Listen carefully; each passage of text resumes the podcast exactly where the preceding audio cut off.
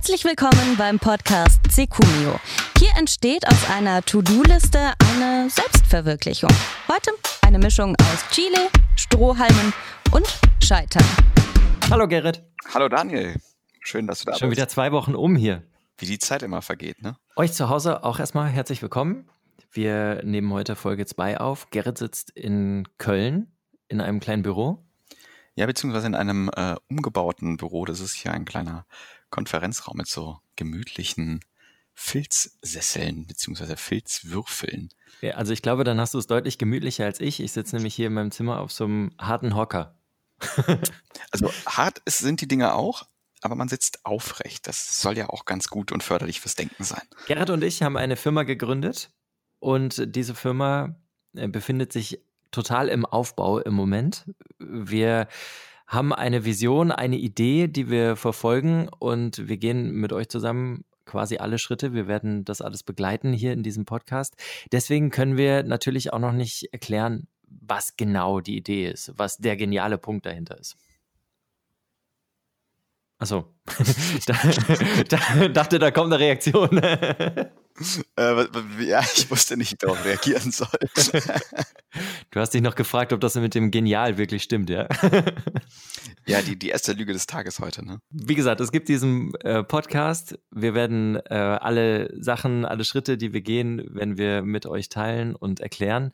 Und wir werden natürlich verschiedene Themen beleuchten. Heute geht es unter anderem um das Thema sich trauen. Also wie schwer ist es denn eigentlich, den Schritt mal zu gehen, aus seiner Komfortzone raus und einfach mal was Neues zu wagen? Das finde ich ist vor allen Dingen total spannend, ne? wenn man seinen eigenen, ja, eigenen inneren Schweinehund und sein eigenes Gehirn austricksen muss. Der Elevator Pitch. Nee. Hä? Moment, das steht hier gar nicht. Der Rollator, der Rolle, der Rollator Pitch. Was ist das? Du, du weißt, was ein, was ein Elevator Pitch ist, oder? Ich kenne Elevator Pitch, aber ich fände es viel spannender, wenn wir jetzt darüber reden, was ein Rollator Pitch ist. Also für diejenigen, die nicht wissen, was ein Elevator Pitch ist, musst du das jetzt kurz erklären. War das, war das nicht Einstein, der mal gesagt hat, ähm, das ist die große Kunst, kompliziertes einfach zu erklären? Ja. Ja, warte mal, ich mache mir dazu einfach mal Wikipedia auf. Man, man soll sich vorstellen, man steigt in einen Aufzug und fährt in ein bestimmtes Stockwerk. Jeder ist ja schon mal Aufzug gefahren, weiß, meistens geht das relativ flott. Man hat also nicht viel Zeit. Und bei einem Elevator Pitch oder Wikipedia sagt auch Elevator Speech oder Elevator Statement, geht es eigentlich darum, kurz deine eigene Idee zusammenzufassen und den Fokus auf die positiven Dinge zu legen. Also eben auch nicht äh, sich in den Zweifeln und möglichen negativen Konsequenzen zu verlieren, sondern ganz kurz und bündig zu sagen, jo, das ist meine geile Idee und die ist geil, weil Zeit läuft. Zeit läuft, genau. Und ich habe den Rollator-Pitch erfunden, weil ich folgende Situation hatte. Ich war bei der Arbeit und nachdem wir unseren ersten Podcast rausgebracht haben, haben natürlich auch Kollegen gefragt, ey, was macht ihr denn da eigentlich? Das frage ich mich immer noch. genau. Auf jeden Fall war ich mit einem Kollegen auf dem Weg zur Kaffeemaschine. Und da ist tatsächlich mhm. auch nicht so wahnsinnig viel Zeit. Ich habe mich gefühlt wie bei so einem Elevator-Pitch, weil der nämlich meinte, ey, was ist denn das eigentlich, eure Idee da? Ich habe nichts gefunden dazu. Und dann habe ich angefangen zu erklären, dass man ja noch nichts finden kann, weil wir ja quasi mittendrin stecken und dass es den Podcast gibt, äh, weil wir das Ganze begleiten wollen und so weiter. Und es kam aber ständig von überall irgendwelche Leute und haben irgendwie dazwischen gegrüßt. Und ähm, ich habe gedacht, oh Gott, äh, wie soll ich denn all das, was hier gerade passiert, in dieser kurzen Zeit jetzt erklären? Und ich hätte mir einfach gewünscht, dass wir einen Rollator-Pitch hätten, wo ich in Ruhe mit ihm da sitze, einen Kaffee trinke und ihm auch in Ruhe erklären kann, was dieses ganze Konstrukt mit Podcast und mit Firma und so weiter alles soll. Und äh, stattdessen war er dann plötzlich irgendwann weg und äh, ich glaube, er hat nichts verstanden und ich habe auch nicht rausgebracht, was wir eigentlich machen. Ja, das ist, ähm, ich würde ja noch ein, noch ein Gegenbeispiel bringen wollen und zwar, das ist mir jetzt ganz spontan eingefallen, der Bottle Pitch. Der Bottle Pitch? Der Bottle Pitch, ja. Weil als wir mit dieser Geschäftsidee losgelegt haben, habe ich das auch einem guten Kumpel hier in Köln erzählt und der sagte auch, ey, total cool, Firma, was macht ihr denn eigentlich? Ja. Und dann habe ich ihm auf die Länge einer, einer Flasche Bier beim Spazierengehen erklärt, was das Konzept ist und was wir machen möchten. Und nach dieser Bierlänge hatte er verstanden, worum es geht und meinte, krass, ihr habt euch richtig Gedanken gemacht. Und krass, wie er das verkauft. Das war ja dann tatsächlich schon eigentlich so ein Rollator-Pitch, ne? Weil man sich halt Zeit nimmt. Ja, ich meine, du weißt, wie schnell ich Bier trinke. Ne? ich weiß aber auch, welche großen Flaschen du immer bestellst. das kam ja quasi zurück von einem Kollegen, der da reingehört hatte, beziehungsweise ähm, Nachdem wir letztes Mal drüber gesprochen haben, habe ich tatsächlich äh, mein CEO jetzt bei LinkedIn eingetragen. Und der hat es da gesehen und hat dann natürlich auch auf die Website geklickt und hat dann halt gefragt, ey, was ist denn das eigentlich? Es war auf jeden Fall viel zu kompliziert. Also nach Folge 1 auf Instagram kam unter anderem äh, die Rückmeldung von Annika. Ich fand es super, wirklich unterhaltsam, lustig und super spannend. Ich bleibe dran. Das finde ich schon mal sehr schön. Äh, Kata hat auch reingehört, meinte, mega spannend, ganz viel Erfolg. Und äh, Mina hat geschrieben, nice, viel Erfolg euch. Also es waren echt viele dabei, die reingehört haben. Und das wollen wir natürlich nicht vergessen an dieser Stelle. Vielen Dank für das Feedback und schreibt uns gerne weiter fleißig. Das hilft uns natürlich auch. Oder Julia, die geschrieben hat, äh, dass wir qualitativ äh, viel besser sind als viele andere Podcasts und dass wir uns doch einen Untertitel überlegen sollen, der Gründer-Podcast oder ähnliches. Finde ich auch ganz spannend. Vielen Dank, liebe Julia. Äh, haben uns auf jeden Fall auch Gedanken darüber gemacht, wie wir dem Ganzen hier denn noch ein bisschen mehr Charakter verleihen. Ja? Ja. ich weiß nur nicht mehr, was wir gemacht haben. Ja, und wenn es nicht klappt, dann machen wir halt einen Crime-Podcast. Sehr verehrte Zuhörer, wir reisen zurück in das Jahr 2020 zu einem kalten und leicht vernieselten Samstag im Januar. In einer gut beheizten Küche in Kiel wurde folgende Sprachnachricht verfasst. Irgendwie hast äh, tatsächlich du mich sogar zu dieser Idee so ein bisschen inspiriert. Die sehen, oh, Gerrit hat da was reingestellt. Und dann irgendwie, äh, als du letzte Tage und damit aber im Prinzip auch nichts verdienen können, das, das Gute an dieser Idee ist folgendes und ich bin richtig begeistert davon. Und jetzt kommst du und sagst was dazu. ich wünsche dir einen schönen Samstagabend. Das war der 18. Januar, Gerrit. Mein Gott, ist das schon lange her. Kannst du dich noch an die Situation erinnern, in der du diese Sprachnachricht bekommen hast? 18. Januar, nee, leider nicht. Also ich saß auf jeden Fall hier in meiner, in meiner Küche. Es gab der, der Brokkoli-Auflauf, der war im Backofen und ich habe gedacht, ich muss ihm das jetzt auf jeden Fall mal schicken. Ich guck mal nach, ob ich irgendwie auf den 18. Januar in unserem Verlauf zurückkomme. Ja, ich habe sie gefunden. Ich habe geantwortet, Alter, wo nimmst du diese Ideen immer her? Das ist immer mega. Und dürfte auch im ersten Wurf nicht so komplex sein. Hat man im Jahr noch ein bisschen Wartung, kann das vielleicht um Events und so weiter ausbauen. Finde ich richtig gut. Und dann dieses Emoji mit den zwei Sternen als, als Augen. Und dann warst du total happy, wie ich reagiert habe. Ich habe sechs Minuten nach deiner Sprachnachricht äh, geschrieben. Ich weiß aber nicht, wo ich war. Unser Thema ist ja heute auch so ein bisschen sich trauen und sich überwinden, solche Dinge zu machen. Ähm, war das für dich eine große Überwindung zu sagen, jo, das gehen wir jetzt wirklich groß an? Ich meine nicht. Ich hatte so ein bisschen Respekt vor dem Schritt an sich, aber ich habe nie gedacht, boah, was kann denn da alles schiefgehen oder so. Also ich hatte keinen Plan B. Ich fand die Idee klasse und habe gesagt, jo, mit dir kann ich mir das sehr gut vorstellen. Du bist ein, ein dufter Typ. Das äh, probieren wir jetzt einfach mal aus, weil was soll passieren? Im schlimmsten Fall haben wir ähm, ein bisschen Geld verloren, aber sind viele Ideen reicher und vor allen Dingen auch viele Erfahrungen. Aber ich habe da nie irgendwie jetzt Zweifel dran gehabt oder groß drüber nachgedacht, ob und wann und wie, sondern das war so, so ein Selbstläufer. Du bist ja auch jemand, der, der sehr gut motiviert und mitreißen kann. Und die Idee war halt für mein Empfinden brauchbar. War das ja schon mal nicht schlecht. Also bei mir war es auf jeden Fall nicht so eindeutig. Also ich habe schon häufiger Ideen gehabt und habe dann immer gedacht, oh, das ist eigentlich eine gute Idee, aber da hängt ja echt auch viel dran und vor allem am Anfang sieht man ja nur diesen Riesenberg, der vor einem ist. Und ähm, ich bin quasi schon ein paar Mal durch diesen Prozess gegangen, dass ich gedacht habe, oh, gute Idee, müsste man mal machen und dann aber nicht angefangen, weil man immer denkt, ja, wie soll ich denn das hinterher regeln? Und äh, vor allem dieses Hinterher, das ist immer ein großes Problem, weil man sich eigentlich schon Gedanken macht über Schritte, die erst fünf Schritte später eigentlich folgen sollten. Äh, und ich habe halt irgendwie festgestellt, dass diese Ideen dann plötzlich wieder im Sande verlaufen sind oder aber dann irgendwie auch gar nicht mehr zu meiner Lebenssituation passten Wenn ich eine Idee hatte nach dem Abi, äh, die ganz gut war, da habe ich aber gedacht, na nee, komm, jetzt Studium und so weiter und weiß ja eh nicht und keine Ahnung, was dann passiert, ähm, macht man jetzt nicht. Und die könnte ich jetzt gar nicht mehr umsetzen, weil einfach die Zeit jetzt auch nicht mehr da ist. Und Oder jemand anders Moment, diese Idee dann dir, doch hatte, ne? Und damit dann. Ja, das vielleicht gar nicht mal. Also ich weiß auch gar nicht mehr, was das war. Das war jetzt nichts Dolles oder so. Ich möchte eigentlich auf diesen Punkt hinaus, dass äh, ich, mh, äh, dass ich realisiert habe, dass man die Dinge irgendwann umsetzen muss, weil sie sonst wieder weg sind. Und dass es eigentlich nur genau jetzt eine Zeit dafür gibt, wenn man, wenn man sie halt in dem Moment denkt. Man muss sich selbst dazu zwingen, das genau in dem Moment zu machen. Und vor allem keine Schritte ähm, ausdenken, die halt irgendwann passieren. Wenn ich mir damals in der Küche gedacht hätte, oh Gott, wie schreibt man denn Rechnungen? Wie soll ich das denn alles machen? Das ist ja ein irrsinniger Aufwand. Dann hätte ich wahrscheinlich gedacht, nee, komm, ähm, das machen wir nicht. Das tue ich mir überhaupt nicht an.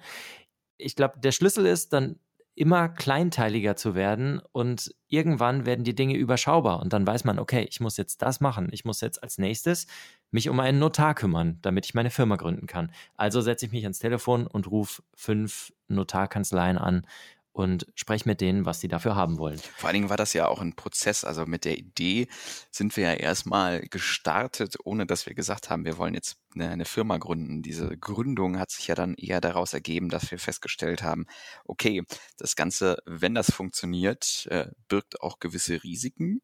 Also da sind wir wieder bei dem äh, realistisch betrachten. Wir wollen da aus dieser persönlichen Haftung raus, weil keiner hat irgendwie von uns Lust, in der Privatinsolvenz zu stehen und mit seinem Privatvermögen dann nachher haftbar zu sein. Und ich finde, das ist auch ein legitimer Anspruch, das dann auf solide juristische Beine zu stellen. Absolut. Aber genau das ist ja das, was ich meine. Diese Dinge, diese Schritte, die die passieren peu à peu. Genau, also wir sind ja also, nicht mit hingegangen und hatten den, den Masterplan und die Blaupause ähm, für dieses Jahr, so wollen wir jetzt das Ganze aufziehen, sondern ähm, was ich hier bei meinem Hauptberuf gelernt habe über die letzten Jahre, ist ähm, eine gewisse Form des Pragmatismus und nicht zu viel über ungelegte Eier, wie wir hier gerne sagen, nachdenken. Weil diese Eier kommen irgendwann das Huhn legt das Ei irgendwann und dann kann man sich damit beschäftigen, kocht man das, macht man Spiegelei draus oder vielleicht doch Rühreier. Aber das, äh, das Rezept quasi im Vorfeld schon rauszusuchen, vielleicht hat man nachher gar keine Lust auf Rührei und denkt sich, verdammt, so ein gekochtes Ei wäre doch viel geiler gewesen. Der Strohhalm und seine Bedeutung für die Menschheit. Ich war am letzten Wochenende in Weimar unterwegs mit meiner Freundin, mit äh, zwei weiteren Freunden. Und wir haben beim Vietnamesen gesessen und gegessen mhm. und es gab Aperol-Spritz. Ja. Und in diesen Aperol-Gläsern, da standen Strohhelme drin aus Glas. Mhm. Witzigerweise kam das Gespräch darauf, wie gut eigentlich Strohhelme aus Glas sind. Weil sich das irgendwie besser anfühlt, weil das für die Umwelt besser ist. Und ich habe in dem Moment nur gedacht, wie verrückt ist das eigentlich, dass wir ähm, also mit wir meine ich jetzt die Menschen, über Jahre, über Jahrzehnte immer Strohhelme aus Plastik hatten und eigentlich niemand darüber nachgedacht hat, wirklich Strohhelme aus Glas zu machen, bis irgendwann gesagt wird, nee, das ist keine gute äh, Situation, wir schaden der Umwelt damit, wir müssen jetzt eine Regulierung machen und äh, müssen sagen, Strohhelme aus Plastik geht nicht mehr, wir brauchen andere Materialien. Und plötzlich kommen dann überall so Strohhelme aus Glas, die Leute fühlen sich noch besser, sind total happy mit dieser, äh, mit diesem Strohhalm aus Glas. Und ich habe in dem Moment nur gedacht, im Prinzip kann man das echt auch auf sich selbst transferieren. Ne? Wie viele Marotten haben wir? Wie viele ähm, äh, Handlungsweisen in unserem Alltag, die eigentlich gar nicht gut sind für uns, über die wir aber nicht nachdenken, weil es immer so war. Du meinst einfach so klassische Gewohnheiten. Äh, genau. Wir haben das immer schon so gemacht. Warum sollen wir das jetzt ändern? Funktioniert doch. Ja, genau. Ich habe 30 Jahre in der Firma gearbeitet und warum soll ich das denn heute ändern? Ich war doch immer da. Ich bin vielleicht nicht glücklich, aber ich war immer da. Und genau diese Botschaft ist mir irgendwie in dem Moment an diesem Strohhalm so aufgegangen ich glaube, wir müssen, wenn wir was ändern wollen, wenn wir eine Idee haben, müssen wir uns selbst eben diese Regulierung auferlegen, zu sagen, du musst jetzt was ändern. Und äh, du hattest eine geile Idee. Nächste Woche Mittwoch, 11 Uhr, schreibe ich mir in den Kalender. Da denke ich über die Idee nach und versuche mal weitere Schritte zu gehen und zumindest mal diese Idee zu verifizieren. Ja, in dem Moment, wo du, wo du, wo du dir diesen Eintrag ja schon machst, bist du ja eigentlich gedanklich schon, schon den Schritt weiter ne? und sagst, okay, ich setze mich damit aktiv auseinander und in dem Moment tust du, glaube ich, schon das Beste gegen deine, deine Angst, weil du dir eben Zeit und Raum dafür schaffst, dich damit auseinanderzusetzen und dich damit zu befassen. Und das ist wahrscheinlich schon so der Schlüssel zu allem. Also ich weiß gar nicht, ob es da so eine, so eine Masterlösung sonst für gibt, außer sich halt bewusst dazu zu zwingen, dem, dem Ganzen einfach diesen Raum zu schaffen. Philosophischer Moment, Jungs? Warum zögern wir? Daniel, du zögerst gerade. Warum? Ich glaube, dass wir sehr häufig zögern, weil wir Menschen in Anführungsstrichen leider Emotionen haben. Und diese Emotionen irgendwas in uns auslösen, äh, was uns dann zurückhält. Hm. Wie zum Beispiel so eine Angst vor dem Unbekannten ich würde die Emotion sogar auf, ähm, auf Angst reduzieren. Das ist wahrscheinlich menschlich immer total verständlich. Angst, Angst lässt uns über Dinge nachdenken und die, die Sache oder den, den Tatbestand, den Gegenstand bewerten und sich damit intensiv auseinandersetzen. Aber das ist wieder dieses Beispiel, ne, ins kalte Wasser springen, wenn du dir darüber Gedanken machst, wie kalt ist das Wasser und wie tief ist das vielleicht und gibt es da vielleicht irgendwie eine Krake, die mich dann mit runterreißt oder sind da irgendwie Steine oder so, dann wirst du das nie machen. Dann wirst du dich an der Stelle immer mit deinem Zweifel und deiner Angst davor auseinandersetzen, aber nicht mit dem, dem nächsten Schritt, nämlich einfach mal rein. Wann hast du dich das letzte Mal was wirklich getraut? Boah, das ist eine gute Frage. Diese Firmengründung ist natürlich etwas, wo man sich erstmal trauen musste. Und das ist jetzt zum ersten Mal, dass ich denke, okay, ich nehme mein Leben komplett selbst in die Hand und ich stelle jetzt was auf die Beine, was noch keiner vorher gemacht hat und wo nur ich entscheide, in welche Richtung es geht. Das fühlt sich schon anders an. Ich glaube, das ist wirklich etwas, wo ich mich das letzte Mal groß was getraut habe. Also ich stecke quasi mittendrin. Wie ist das bei dir? Ich hatte jetzt mehr gedacht, so auch äh, unabhängig von unserer Firmengründung. Ich glaube, das letzte Mal, was ich mich was getraut habe, war, wo ich einfach nicht drüber nachgedacht habe, bin ich einfach so eine kleine Quarterpipe runtergefahren mit meinen Inlinern. Das ging allerdings gar nicht gut aus. ich kann mich dran erinnern. Aber das war so ein Moment, okay, Augen zu, einfach machen. Ähm, in dem Fall bin ich dann halt gescheitert. Das äh, tat dann einen Tag weh und dann war aber auch gut und Krönchen richten, aufstehen, weiterfahren.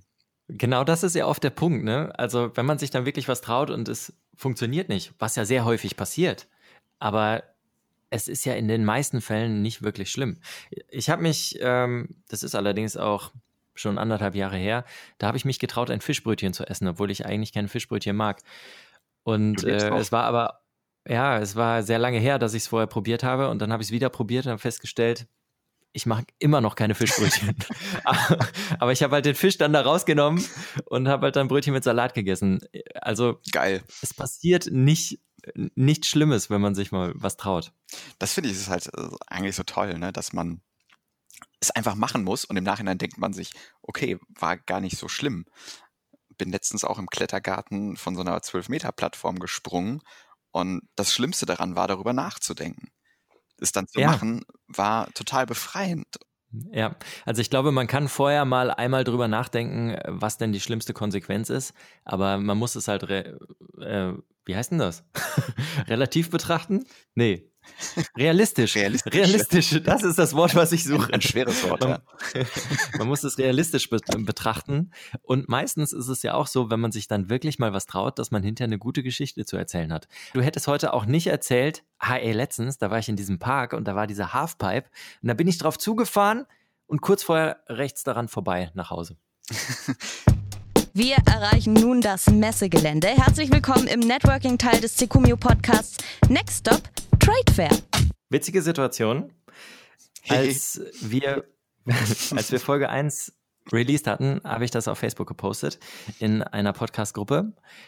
Und nachdem ich es gepostet habe, hat es ungefähr, der Podcast ist 40 Minuten lang, Folge 1, hat es ungefähr 42 Minuten gedauert, bis ein Kommentar war unter diesem äh, Post. Und dieser Kommentar kam von Wiebke.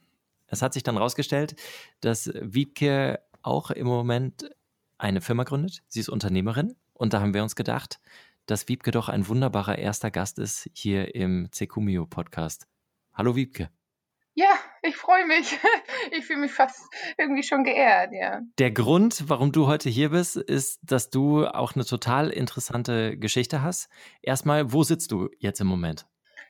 Ich bin gerade in Chile, in einem kleinen ja. Dorf, das nennt sich Via Alemana, was auch witzig ist, weil das übersetzt deutsches Dorf heißt.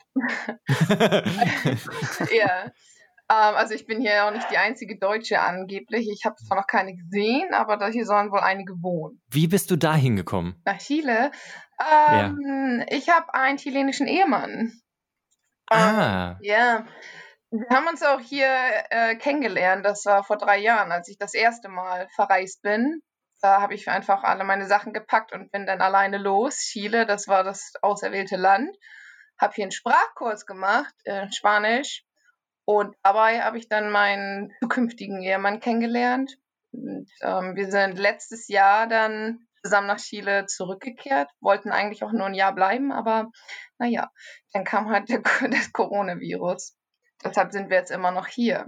Hatte bereits Tickets nach Australien im März, aber da hat dann Australien die Grenzen dicht gemacht. Der Grund, warum du heute Abend äh, oder heute hier in unserem Podcast bist, ist nicht, weil du geheiratet hast in Chile, sondern weil du auch eine Firma gegründet hast, wenn ich das richtig mitbekommen habe. Genau, ja. Ähm, das ist auch jetzt gerade erst passiert, ähm, dass sich auch die Pläne geändert haben. Ich habe gedacht, okay, ich muss jetzt auch meine Pläne an, ich muss irgendwas anderes machen. Ich wollte schon immer selbstständig sein und das ist jetzt ja die beste Gelegenheit. Und naja, das in Deutschland zu machen von hier aus kommt nicht in Frage. Also habe ich geguckt, na, wo sind jetzt meine Möglichkeiten? Und ja, dann bin ich auf USA, Gründung in USA aufmerksam gemacht worden.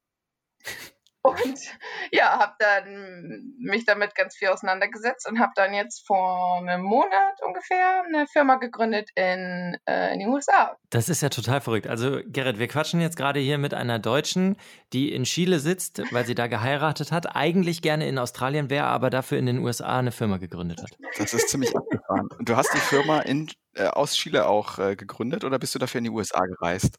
Nee, das ist gar nicht nötig. Ähm, das ist eigentlich so einfach, ähm, als Nicht-US-Bürger in den USA aus dem Ausland eine Firma zu gründen. Also kann man gar nicht, kann man sich gar nicht vorstellen, wie einfach das ist. Hätte ich das gewusst, dann hätte ich das schon vor drei Jahren gemacht, als ich das erste Mal ähm, ausgewandert bin. Also vielleicht hätten wir dich vorher mal treffen sollen. Vielleicht wäre das dann für uns auch einfacher gewesen. Also wie, wie einfach ist denn das? Wie geht denn das, eine Firma zu gründen in den USA? Also das nennt sich eine LLC, Limited Liability uh, Company. Das ist so der Äquivalent zu einer GmbH in Deutschland. Ähm, dafür braucht man einen Registered Agent. Das ist dann eine Person, die in den USA lebt, US-Bürger ist und da auch einen Wohnsitz oder halt Büroräume hat. Das ist nicht nur für Leute, die im Ausland sind, sondern auch für US-Bürger, die eine LLC gründen möchten. Die brauchen alle einen Registered Agent. Unter dessen ähm, Adresse wird dann diese Firma gegründet. Das heißt, auch sämtlicher behördlicher Briefverkehr läuft über diesen Agent. Und meine Firmenadresse ist auch diese Adresse von diesem Büroräumen von dem Registered Agent. Und den muss man dann monatlich bezahlen. Also einen, einen gewissen Betrag, ja nicht jeden Monat, jedes Jahr ein jährlicher Betrag, der sich dann halt weiterhin um Papierkram kümmert. Das heißt, wir fassen jetzt zusammen. Du hast dir einen Amerikaner gemietet, der für dich in Amerika ins Telefon geht und äh, dir deine Post weiterleitet, quasi. Genau. Eine ja. lebende Briefkastenfirma. ich habe einen Amerikaner gemietet. Ja, so ungefähr funktioniert das, ja. Echt die digitalen Nomaden heutzutage. Richtig verrückt auf jeden Fall. Sag mal, jetzt hast du in Amerika eine Firma gegründet, äh, sitzt in Chile. Was ist, was ist deine Idee? Was äh, macht diese Firma? Ja, das, das ist die Frage. Ähm, Grundsätzlich biete ich, ähm, wie nennt man, Virtual Assistant Services an. Die Idee ist, dass ich dann so Service anbiete wie äh, Web Development. Das heißt, äh, mhm. Webseiten bauen und nicht Design. Ich bin nicht besonders kreativ, aber zumindest Design, Troubleshooting. Das heißt, wenn ich den Klienten habe, die eine Website haben, dann kann ich die halt mich um die kümmern, wenn irgendwas damit ist. Ein anderer Punkt ist Social Media Management. Ja, und ein anderer großer Service, das ist ähm, auch so mein eins, wo ich mich gerne drin spezialisieren würde, ist Podcasts. Mm. Und zwar ähm, bin ich selber kein Podcaster, aber ich würde gerne mit Podcastern zusammenarbeiten. Leute, die halt auch ein Business haben. Und ja, einfach dann irgendwann entscheiden, die möchten gerne die Produktion outsourcen. Total interessant alles. Ähm, vor allem sind das ja alles Dinge, die man quasi von überall auf der Welt auch machen kann. Mhm. Jetzt bist du jemand, der sich zum einen getraut hat, aus Deutschland auszuwandern, der jetzt gerade in Chile wohnt und gleichzeitig dann aber auch noch sich getraut hat, in Amerika einfach mal eine Firma zu gründen. Also woher kommt dieser Mut? Woher nimmst du den? Ähm, weiß ich nicht. ich wäre eigentlich, ähm, es ist wirklich schwer zu beschreiben. Ich weiß es nicht. Also vielleicht ist, muss man den Hintergrund dafür auch kennen, was vielleicht auch ganz interessant ist, was ich vorher gemacht habe bevor ich ausgewandert bin. Und zwar war ich Polizeibeamtin in Hamburg. Ah, Flens oder Astra? Mal ganz kurz zwischendurch. Astra. Wirklich? Ja, komm, als Hamburgerin ja. muss sie das jetzt sagen. nee, das stimmt aber. Da bin ich so ein Papa-Kind. Mein Vater, der, der trinkt gern Astra, Astra Rotlicht und ja, das habe ich mir dann irgendwie so abgeguckt. Das, äh, ich finde das gerade ganz schön, wie so ein bisschen dieses Englische und dieses Nordisch äh, bei dir gerade durchkommt. ja. Wo warst du nachts ja, unterwegs auf der Streife? St. Pauli? Ja. Unter anderem, das ist hart, oder? Äh, Hamburg, Neu Hamburg Neustadt, ähm, Hamburg Mitte, St. Pauli nur, wenn es unbedingt nötig war. Aber ja, ich war quasi hier Großstadtrevier, Wache 14. Ja, da war ich unterwegs. Aber ja, wie gesagt, als, als Beamtin, ne, Beamtin auf Lebenszeit der safeste Job eigentlich, den es so gibt. Naja, und ich habe halt gekündigt. Ähm, das, ich habe keine Ahnung, wo ich den Mut dafür hergeholt habe. Aber ich wusste halt, dass es nicht mein Job ist und dass, wenn ich dann den weitermache, dass ich irgendwann quasi meine, das hört sich jetzt so wuhu an, aber meine Seele verliere. Ich habe mit 17 angefangen. Ich war viel zu jung wissen, was ich überhaupt möchte.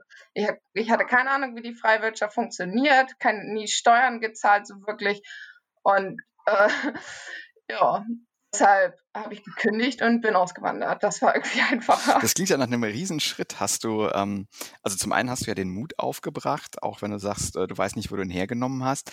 Aber hast du jemals für dich dran gedacht, dass du scheitern könntest? Oder war das für dich immer so, ich gehe den Weg jetzt und das wird auf jeden Fall funktionieren? Mm, wenn ich wage, den ich gewinne. Ne? Also ich habe äh, ich hab da gar nicht drüber nachgedacht so richtig. Wenn ich scheitere, dann scheitere ich halt. Aber irgendwie, ich habe nicht, nicht wirklich, ich habe nicht wirklich so ein, intensiv drüber nachgedacht oder dass das so offensichtlich war, aber ich glaube, so tief in mir drin wusste ich, dass ich schon irgendwie einen Weg finden werde. So oder so. Und dann bin ich erstmal nach China und habe dort eine Ausbildung gemacht als Englischlehrerin und habe dann dort Englisch unterrichtet in, äh, in einer Grundschule und in einer äh, Wochenendschule und so einen kleinen Kindergarten. Das heißt, in drei Schulen habe ich gearbeitet. Wiebke, ich komme nochmal zurück zu deiner Zeit da in Hamburg. Ja? Also du hast mit 17 angefangen bei der Polizei.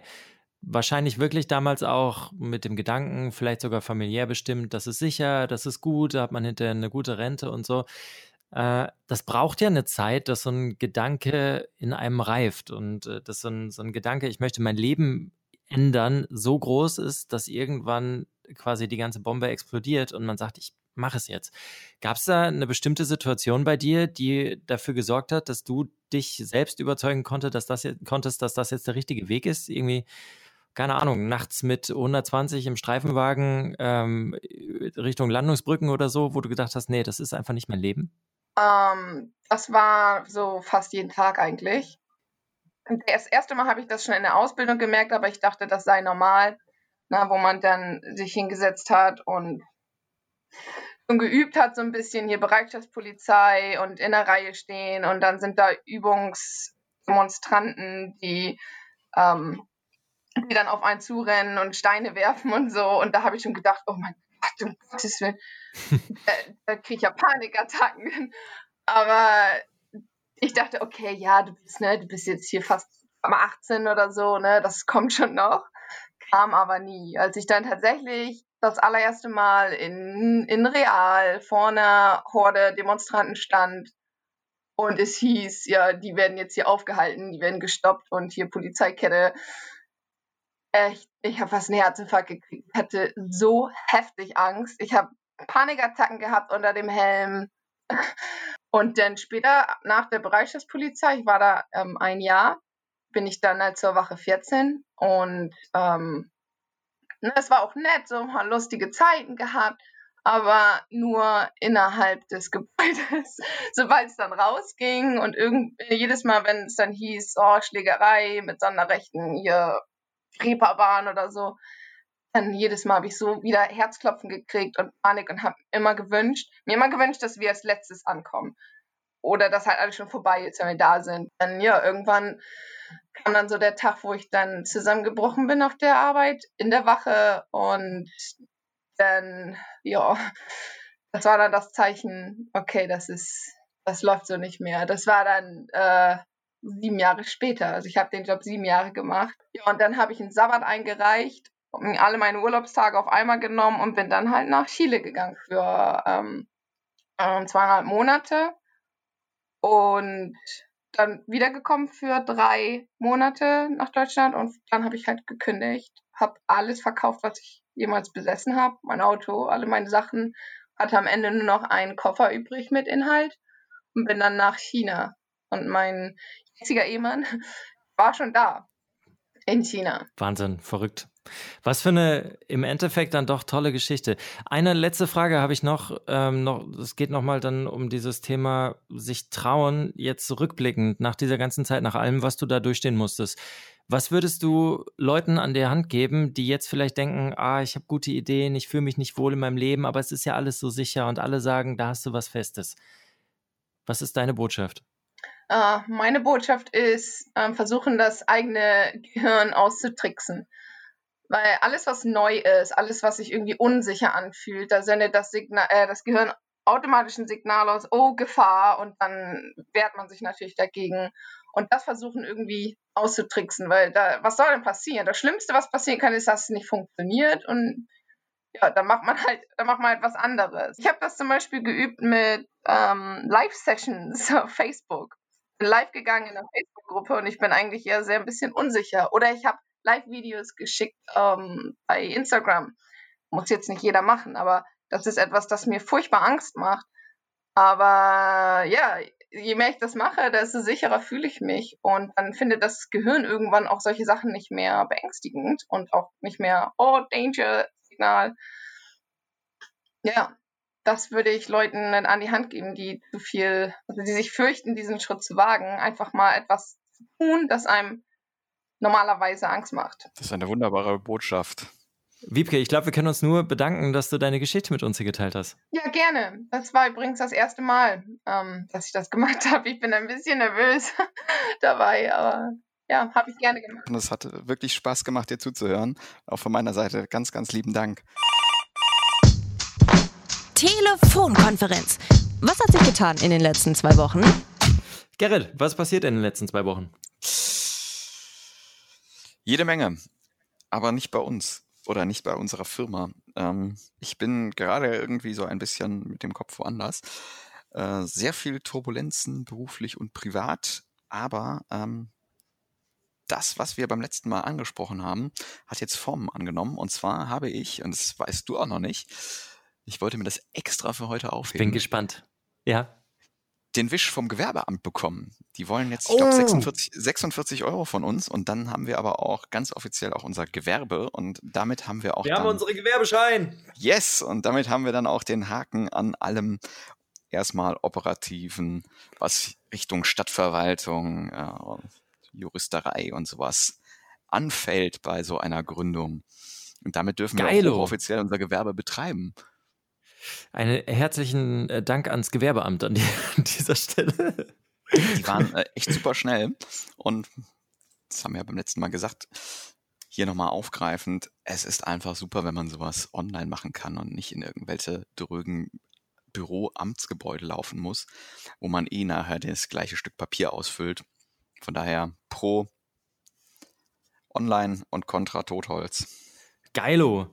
Ja, ähm, das heißt aber wirklich, dass wir durch sind, ne? Also wir haben uns jetzt überall angemeldet, wo wir angemeldet sein müssen. IHK hat automatisch funktioniert, ne? IHK hat automatisch funktioniert. Da werden wir noch einen Wisch bekommen, dass wir denen auch irgendwie einen monatlichen Betrag zahlen müssen. So ist das in Deutschland. Aber ansonsten sind wir wirklich durch. So, Daniel, jetzt habe ich aber ganz viel doch gesagt, auch wenn ich gesagt habe, eigentlich ist nichts passiert auf meiner Seite. Wie ist es denn bei Dish? Ist tatsächlich auch ein bisschen was passiert. Unsere Kreditkarte ist angekommen. Nee. Doch. Geil. Ach doch, du Doch, hast mir ein ey, Video geschickt, ja klar. Ich habe dir ein Video geschickt. Und gesagt, sie Sie ist auf dich aufgestellt, ja. Ja, also steht äh, Daniel Schwingenheuer, Ecumio UG haftungsbeschränkt. Das steht da drauf. Ich hatte gedacht, dass so eine Kreditkarte einfach nur auf eine Firma ausgestellt wird.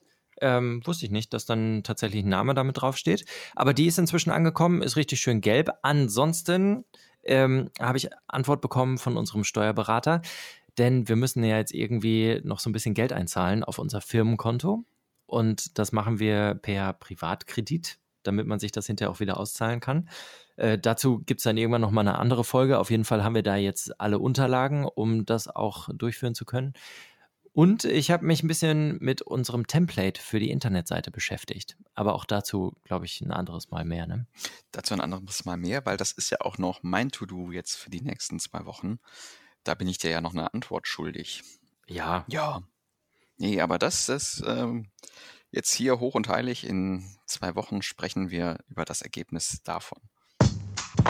CEO-Zitat des Tages. Josh James, pst, für alle, die ihn nicht kennen, der hat eine große Firma in den USA und macht Datenanalyse für zum Beispiel eBay und die New York Times. Und er hat dieselbe Frisur wie Verkehrsminister Andi Scheuer. Und er hat eine Zahnlücke. Vorne, in der Mitte. CEO-Zitat des Tages. Josh James. Wenn du eine Idee hast, an die du einfach nicht aufhören kannst zu denken, ist sie wahrscheinlich eine gute Idee, die du verfolgen solltest. Wahr oder falsch? Gerrit, So. als erfahrener CEO, äh, was würdest du sagen? Als erfahrener CEO würde ich sagen, dass meine Idee von Anfang an ziemlich cool war und ich und wir deswegen auch gesagt haben, ja, wir laufen in diese Richtung, weil wir immer dran geglaubt haben und von Anfang an waren wir beide davon überzeugt. Oder siehst du das anders? Ich frage mich halt, ob so eine Idee, über die man halt ständig nachdenken muss, ob das immer zwingend eine gute Idee ist. Das ist eine berechtigte Frage. Zumindest ist es eine Idee, der du bewusst diese Zeit einräumst, weil du eben dran glaubst. Ob das jetzt erstmal positiv ist oder negativ, würde ich, glaube ich, gar nicht so bewerten. Also ich würde, glaube ich, diese Wertung aus seinem Zitat streichen. Ja. Aber es ist zumindest eine, äh, eine Idee, ein, ja, ein Gedankenfetzen, der, der deine ganze Aufmerksamkeit frisst und möchte. Und ob das dann jetzt erstmal für dich oder für andere gut oder schlecht ist, ja, das kann man, glaube ich, erst hinterher sagen. Wir wissen ja auch nicht, wo es bei uns mit hingeht. Absolut nicht. Also da weiß auch noch keiner, ob das eine gute oder eine schlechte Idee ist. Ich glaube, wenn man ständig über eine Idee nachdenken muss, dann ist diese Idee es wert, dass man sich einfach mal hinsetzt und mal absteckt. Ist das, ist das alles realistisch? Ja, einfach mal ausprobieren. Ne? Also eben dann loslaufen. Oder um meine, meine Metapher heute mal überzustrapazieren, ins kalte Wasser springt. Die Unwahrheit des Tages. Jetzt mal Buddha bei die Fische. Wer hat wo, wann gelogen? Gerrit, hast du rausgefunden, an welcher Stelle ich gelogen habe? Puh, nee, ich glaube nicht. Ich denke nicht. Ich bin mir Möchtest sicher, dass ich nicht weiß. Ja, wo, sag es. Es war schon relativ am Anfang, als wir darüber gesprochen haben, mh, dass ich in der Küche gesessen habe und dir eine Sprachnachricht geschickt habe. Mhm. Ja. Es gab keinen Brokkoli-Auflauf. Ah, woher soll ich das denn wissen? Wir haben, Na, wir das haben, weiß ich Wir nicht. haben nie über das Essen gesprochen, was du dir zubereitest. Du schnibbelst immer irgendwas oder kochst irgendwas, wenn wir telefonieren, aber Ich glaube, ich habe noch nie Brokkoli-Auflauf selber gemacht. Aber ich mag ihn sehr gerne. kleiner Fun Fact, ich hasse Brokkoli. Wenn du mich irgendwann mal jagen möchtest, Brokkoli und Blumenkohl. Okay. Und an welcher Stelle hast du gelogen? Ich habe gerade ah, ich habe gerade was gedacht. Du hast was gedacht. Das dann, Ich habe was gedacht. dann denk mal laut. Und zwar hast du gerade beim äh, Zitat des CEO gesagt, dass es deine Idee gewesen sei. Verdammt. War das deine Lüge? Das war meine Lüge. Yes! Du alter Sherlock. Ich habe sie enttarnt. Ich habe in dem Moment, Ja. das war auch wieder so eine Emotion. Da war so ganz kurz, was in mir? Was? Was? Das war doch meine ich Idee. Ich habe doch eben noch gesagt, ich, ich habe dir eine Sprachnachricht geschickt. Wieso klaut er meine Idee? Und dann habe ich gedacht, okay, ich habe ihn enttarnt und habe dann einfach nichts gesagt. Ideenklau ist mein Geschäftsmodell. Gerrit, ey, Dankeschön für Folge 2 hier. Das hat Spaß gemacht. Beim nächsten Danke dir, Mal Daniel.